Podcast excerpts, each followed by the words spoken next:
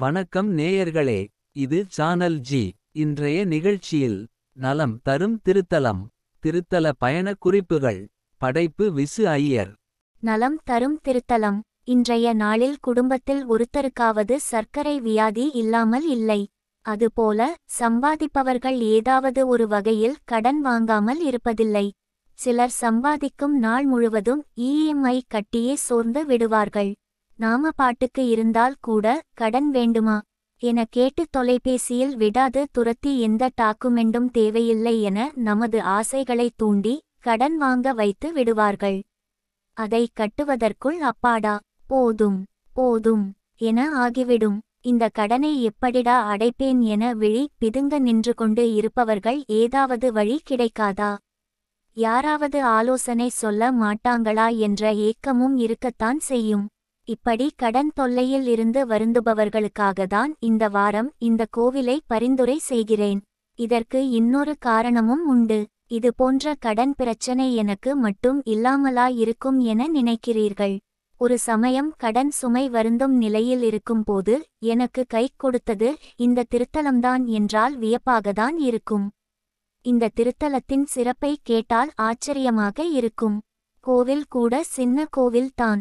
இருக்குமிடமும் சிறிய கிராமம்தான். அட ஒரு கிராமத்தில் இப்படி ஒரு அதிசயமா என்ற வியப்பில்தான் நானும் நுழைந்தேன். இந்த கோவில் புதுக்கோட்டை மாவட்டத்தில் உள்ள வேந்தன்பட்டி என்ற சிற்றூரில் உள்ளது. இந்த திருத்தலத்தில் சிவபெருமானை விட நந்திக்குதான் பெருமை போல அதனால் நந்தியின் பெயரிலேயே கோவில் அமைத்து இருக்கிறார்கள். இது தேவார பாடல் பெற்ற திருத்தலம் அன்று எனினும் நகரத்தார்கள் இந்த கோவிலுக்கு நிறைய நற்பணிகள் செய்து இருக்கிறார்கள். இவ்வாலயத்தின் பிரதான தெய்வமாக மீனாட்சி அம்மன் சமேத சொக்கலிங்கேஸ்வரர் அருள்பாலிக்கிறார். இருப்பினும் இங்குள்ள நந்தியே சிறப்புக்குரியது என்பதால் நெய் நந்தீஸ்வரர் என்ற நந்தியின் பெயரிலேயே இவ்வாலயம் சிறப்பு பெற்று விளங்குகிறது. இது பாண்டிய நாட்டு திருத்தலம்தான். ஒரு சமயம் இங்கு ஆட்சி செய்த பாண்டிய மன்னன் பிரதோஷ காலத்தில் கோவிலுக்கு போக முடியவில்லையே என்ற ஏக்கத்தில் ஒரு கோவிலை அமைத்து அங்கே மீனாட்சி சொக்கநாதரை பிரதிஷ்டை செய்து வழிபட்டு இருக்கலாம் என்று சொல்கிறார்கள். ஆலய வரலாறு முழுமையாக கிடைக்கப் பெறவில்லை என்றாலும் பழமையான மற்றும் பலன் தரும் திருக்கோயில் என்ற வரிசையில் அனுபவ வாயிலாகவே இதனை சொல்லலாம். தஞ்சை பெரிய கோவில் நந்தியும் இந்த திருக்கோவிலில் உள்ள நந்தியும் சமகாலத்தியவை என்பதால் இந்த கோவில் நந்தியை தம்பிநந்தி என்று பாசமாக அழைக்கின்றனர்.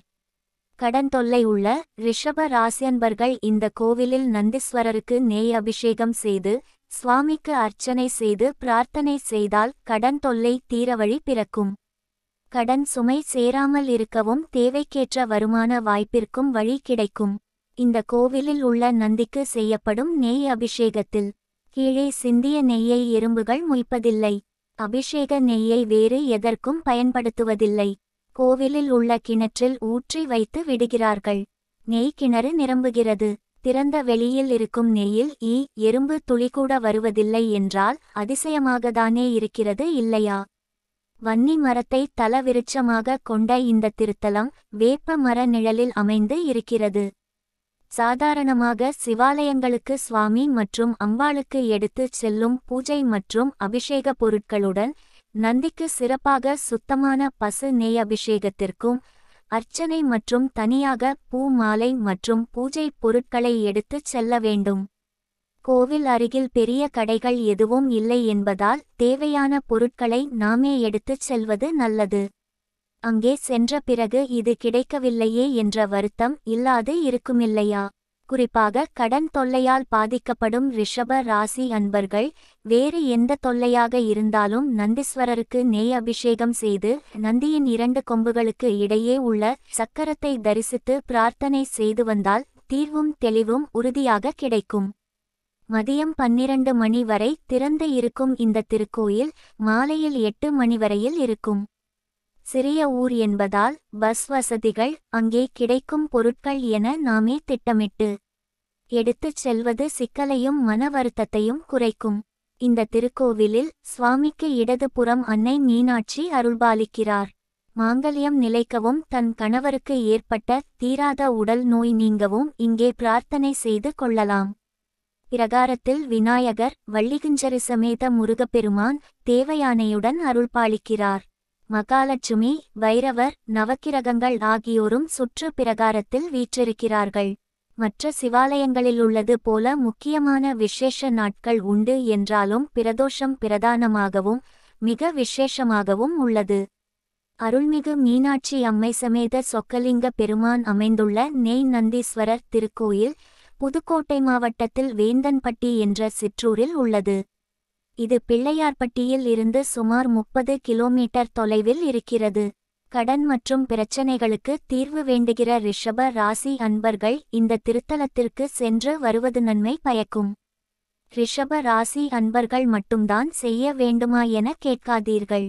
எல்லோரும் செய்யலாம் எனினும் ருணரோக சத்ருஸ்தானமாக சோதிடத்தில் சொல்லப்படும் ஆறாம் பாவகம் பழுதுபட்டு இருக்கும் வெவ்வேறு ராசி அன்பர்களுக்கு வெவ்வேறு திருக்கோயில் வழிபாடு உண்டு. அதை வரும் வாரங்களில் சிந்தனைக்கு எடுத்துக்கொள்வோம் நல்லதே நினைப்போம். நல்லதே நடக்கும்.